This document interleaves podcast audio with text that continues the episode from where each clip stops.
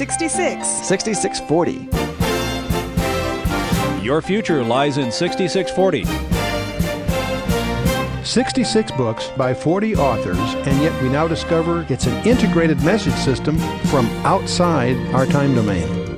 Welcome to 6640, the ministry outreach of Koinonia House and Koinonia Institute. Today's Bible teacher is Chuck Missler, connecting the Bible to your life and the world around you. In today's study, Chuck continues his teaching on the book of Isaiah, chapters 36 through 39.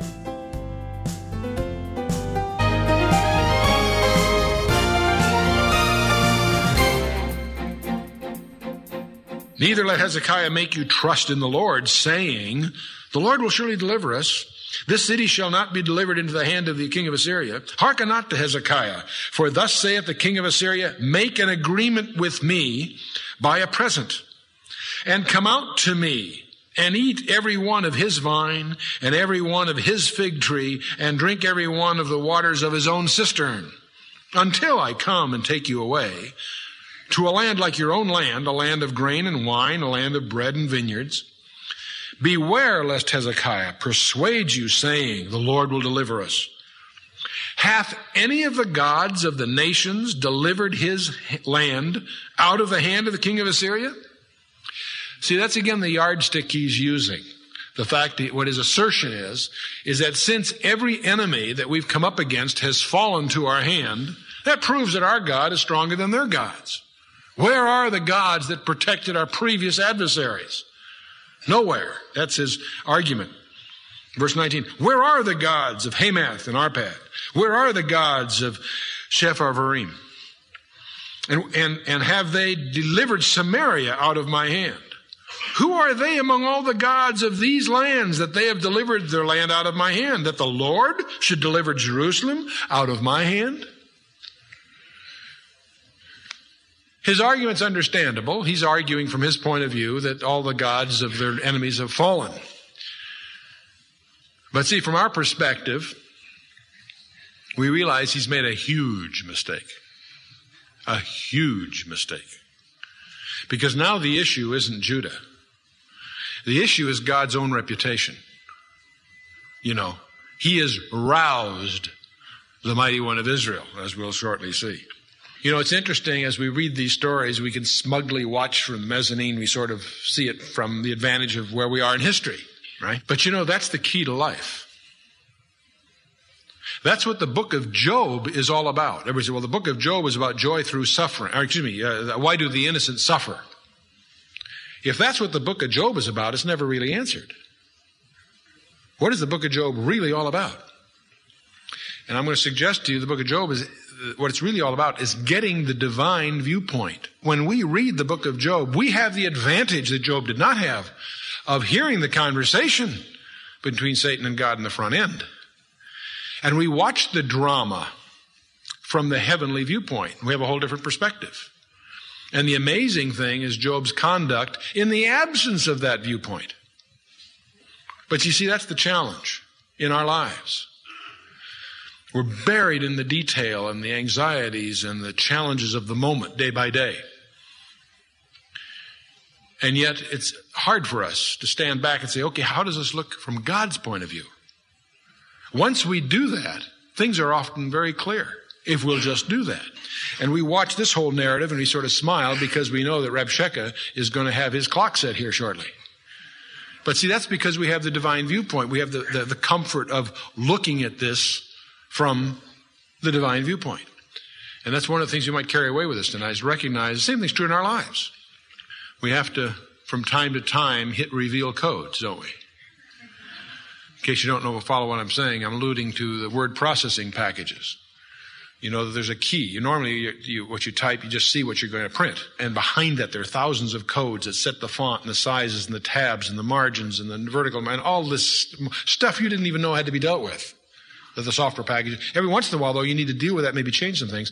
You can push a button, typically reveal codes, and typically in some other color or some way on the screen, not only the text you're typing, but all these other codes that set the font and the sizes and all this show up. So you hit reveal codes and you make the adjustments to change something. But then as soon as you do that, you generally hit it again to have it go away because it gets in the way. I mean, you really want to focus on what you see. What you see is what you get kind of thing.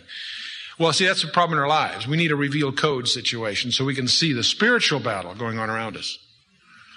And we're going to see some of that here shortly again. Verse 20, who, who are they among all the gods of these lands that they have delivered their land out of my hand, that the Lord should deliver Jerusalem out of, out of my hand? Verse 21 shows you that these guys were, had been well instructed and they were obedient, because in verse 21 it says, but they held their peace, they being the three from Hezekiah, his entourage. They held their peace and answered him not a word. For the king's commandment was saying, answer him not. In other words, they were instructed to go receive him, eh, get his words, don't respond, bring him back to the boss. Okay? So that's what they did. They held their peace. They didn't take the bait. They didn't get into a, you know, an entanglement here. They just did what they were supposed to. Verse 22. Then came Eliakim the son of Hilkiah, who was over the household, and Shebna the scribe, and Joah the son of Asaph the recorder, to Hezekiah with their clothes torn, and told him the words of Rabshakeh. They tore their clothes, the classic Jewish gesture of anguish, sort of the first step toward sackcloth and ashes. And uh, it was illegal, improper for the high priest to tear his clothes, even though he did do it in the illegal trial that we read about in the Gospels. But in general, uh, that w- there were certain cases where that was prohibited, but even so, it made it more that much more dramatic. But the point is, in this case, though, they tore their clothes. This was their way of expressing to the king their anguish, their uh, stress over the way, uh, uh, not only the way they've been treated, but the threat that lurked here, the very tangible, very uh, visible uh, threat that they were under from this leader of the Assyrian army. Which brings us to chapter 37.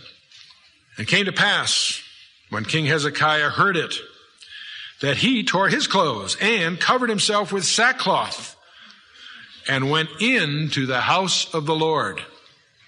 Now I'm going to risk a little conjecture here to suggest a few things that he probably had on his heart when he went to the house of the Lord. Because what he, the problem he's facing is the same problem you and I face.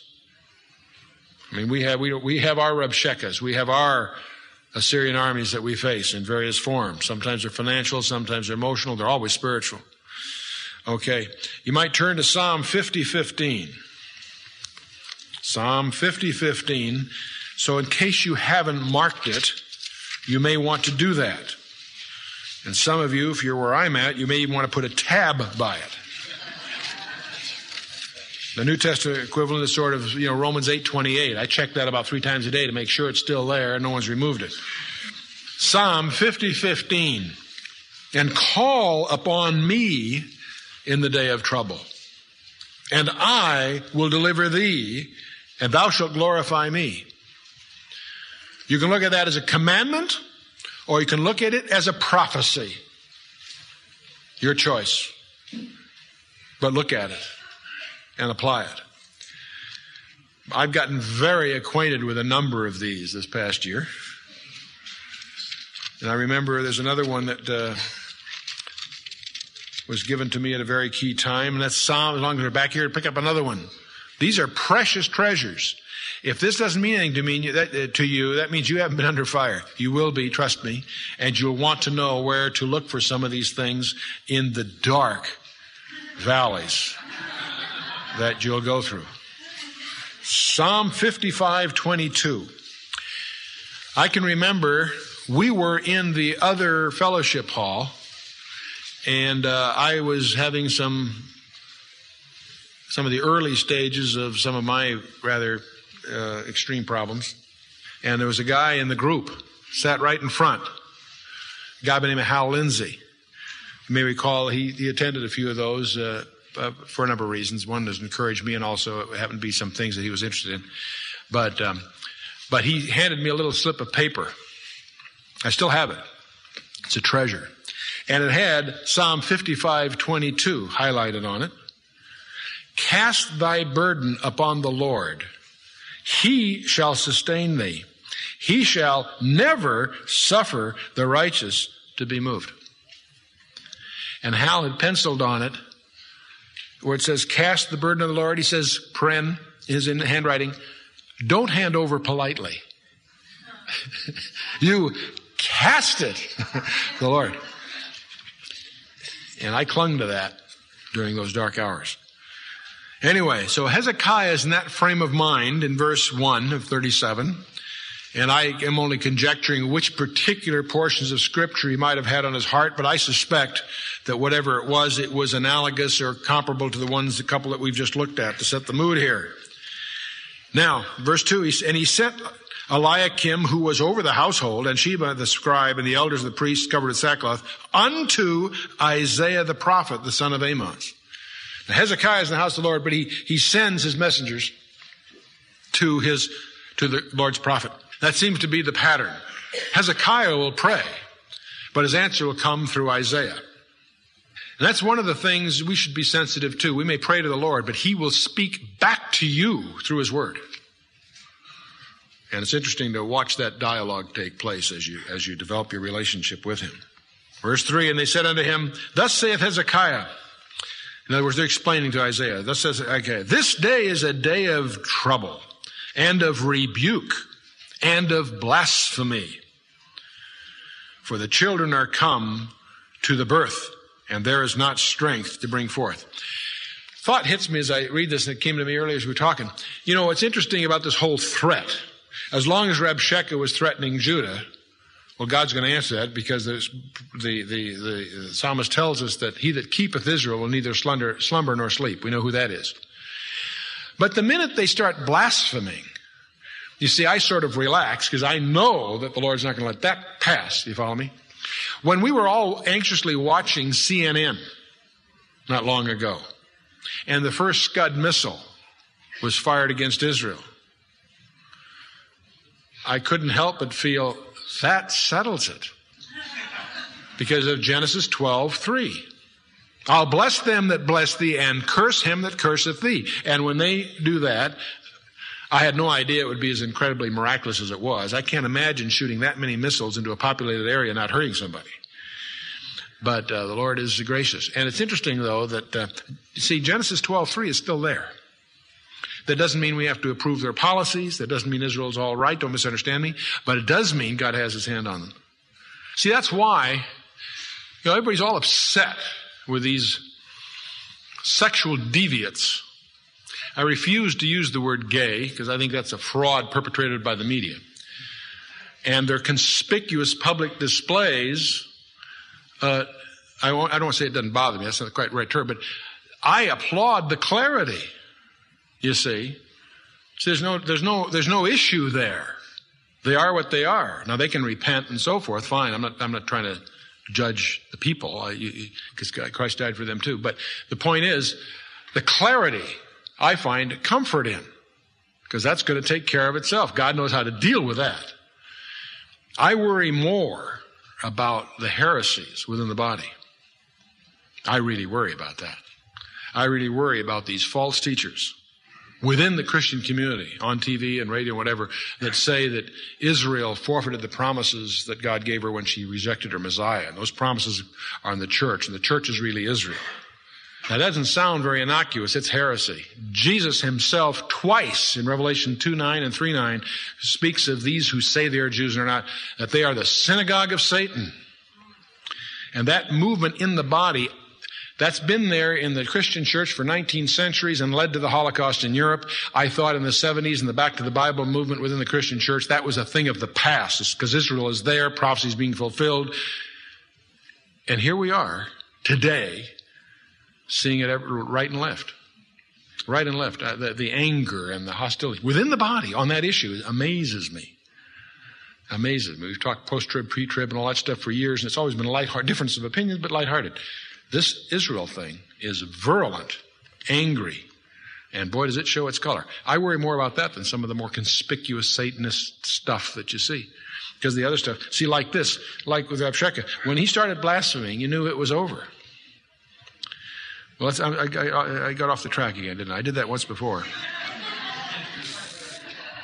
This is a day of trouble, a day of rebuke, and of blasphemy, verse 3. For the children are come to the birth, and there is not strength to bring forth. It may be the Lord thy God will hear the words of Rabshakeh, whom the king of Assyria, his master, hath sent to reproach the living God, and will reprove the words which the Lord thy God hath heard.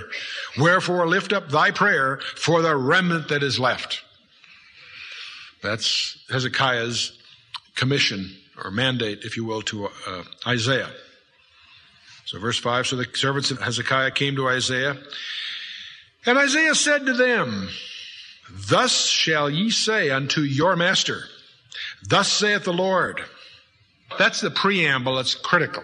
Paul often would in his letters give advice. He had this opinion, that opinion. But then every once in a while, I say, no, this is of the Lord. Hey, that's a different category of a, a pronouncement.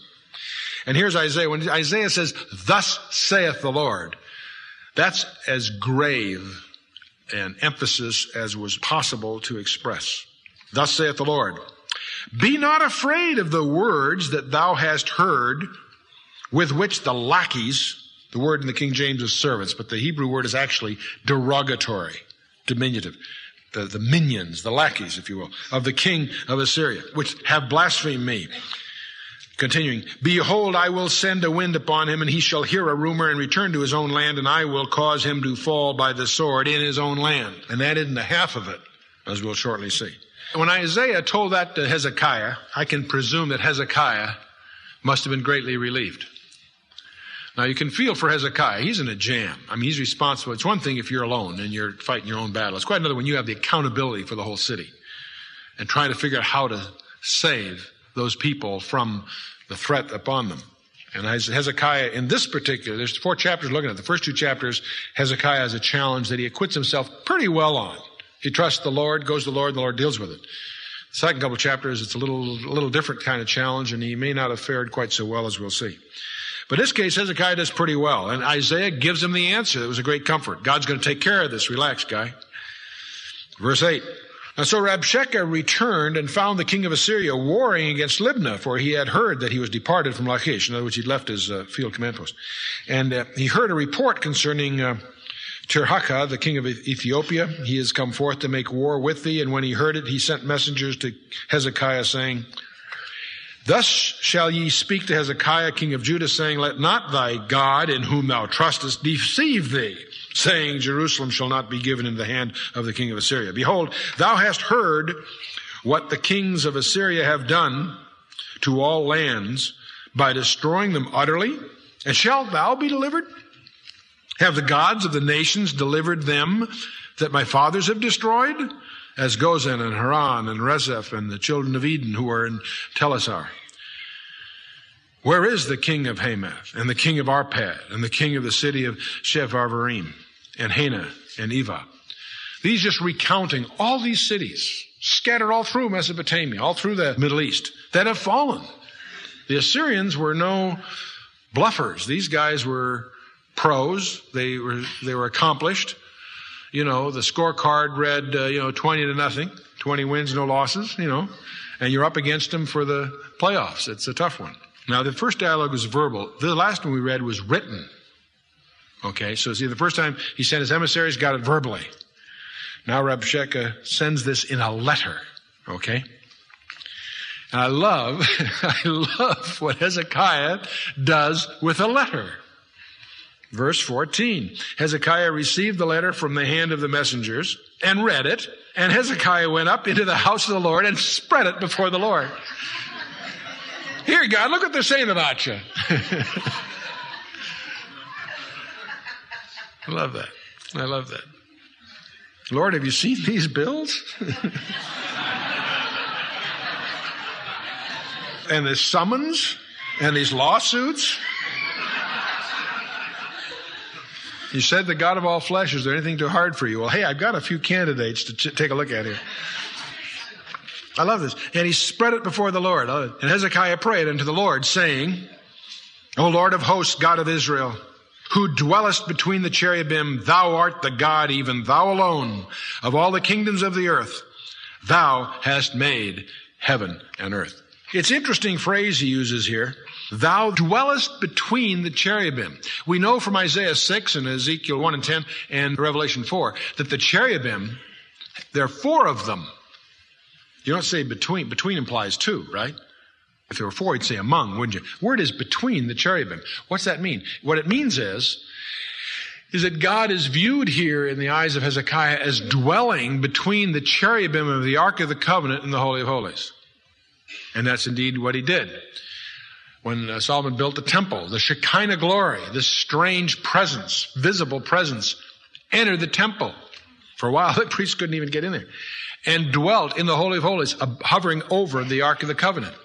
That was the reason God had them build it in the first place. Israel didn't ask for it. God asked to have the tabernacle built, which, of course, the temple is a uh, rendering of. And so, ultimately, when there's a, when the Babylonians are ready to conquer, Ezekiel describes the exiting of the Shekinah glory as it leaves the temple and hovers reluctantly over the boundaries before being ascended into a cloud. And uh, the coming and going of the presence of God to the temple. Strange idea. And we're not talking Talmudic folklore here, we're talking scripture. So God is viewed in Hezekiah's eyes as he's not in the Holy of Holies. Only the high priest can go in there. The holy, and, and then that only once a year. But the king is before the temple and praying to the God that he knows is dwelling between the cherubim, in a sense. O Lord of hosts, God of Israel, who dwelleth between the cherubim, thou art the God, even thou alone. Of all the kingdoms of the earth, thou hast made heaven and earth. It's a good beginning, isn't it? Incline thy ear, O Lord, and hear. Open thine eyes, O Lord, and see, and hear all the words of Sennacherib, who hath sent to reproach the living God. That's a clever emphasis. In other words, his issue isn't us, God, it's your reputation. You're the one that's been insulted by these guys. Something else that hits me here as we read this, you notice the frequency of the verbs. Incline thine ear, O Lord, hear. Open thine eyes, O Lord, and see. Hear all the words. Reminds me of Daniel 9.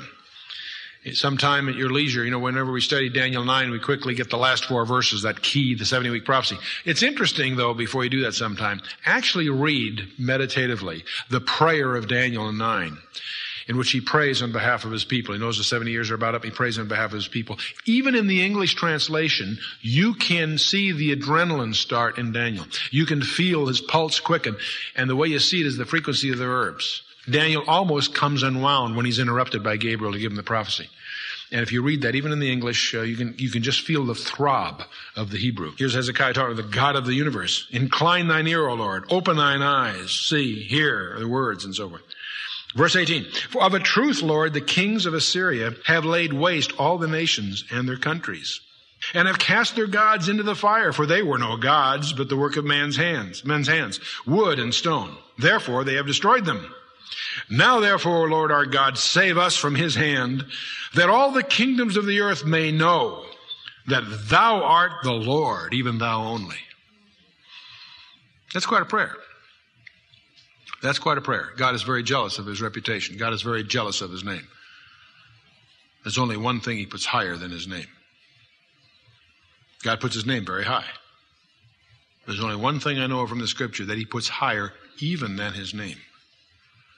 You know what that is? His word. You got it. I think it's Psalm 136 or 38, somewhere in there. It's, anyway, and what you're holding is then something that is, that's the definition of truth when the word and the deed become one. What God says, He's going to do. I love it the way Yul Brynner rendered in the movie. So let it be written, so let it be done. He said He's going to do it, He does it. And we're going to see much of that happen in our own, in the next month, few months, few years, as we really understand the prophetic scenario. Okay, save us from his hand and all the kings of the earth that may know that thou art the Lord, even thou only. Verse 21, Then Isaiah the son of Amos sent to Hezekiah, saying, Thus saith the Lord God of Israel, Whereas thou hast prayed to me against Sennacherib the king of Assyria, this is the word which the Lord hath spoken concerning him. The virgin, the daughter of Zion, hath despised thee and laughed thee to scorn. The daughter of Jerusalem hath shaken her head at thee. Whom hast thou reproached and blasphemed? And against whom hast thou exalted thy voice and lifted up thine eyes on high? Even against the Holy One of Israel by thy servants hast thou reproached the Lord and hast said, by the multitude of my chariots uh, am I come up to the height of the mountains, to the sides of Lebanon, and I will cut down the tall cedars thereof and the choice fir trees thereof, and I will enter into the height of its border and the forest of its Carmel. I have digged and drunk water, and with the sole of my feet have I dried up all the rivers of the besieged places. Hast thou not heard long ago how I have done it, and of ancient times that I have formed it? Now have I brought it to pass that thou shouldest be to lay waste fortified cities into ruinous heaps?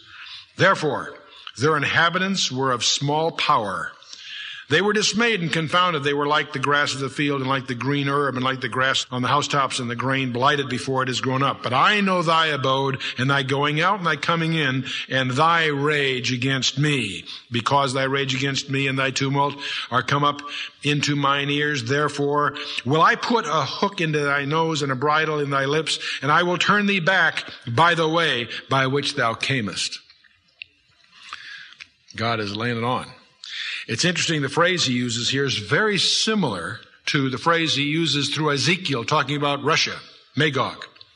I'll put hooks in thy jaws. The same idea. In both cases, we're talking about a very harsh bridle for a, a hard to control horse, analogous to a hackamore or something that you may be familiar with, or maybe even more severe. I put a hook in thy nose and a bridle in thy lips. You see, it's, it's the same, uh, same kind of a metaphor being used here. You've been listening to 6640, the ministry outreach of Koinonia House and Koinonia Institute. Today's Bible teacher was Chuck Missler, teaching through the book of Isaiah. Download the new K House TV app to access an ever growing collection of free resources. Visit the Apple or Android App Store or search K House TV on your Roku or Fire TV streaming device. Thank you for listening to 6640 and for your continued prayerful support of this ministry. Until next time, as we continue this series, may God bless you with the knowledge of His Son, Jesus Christ, as you study His Word.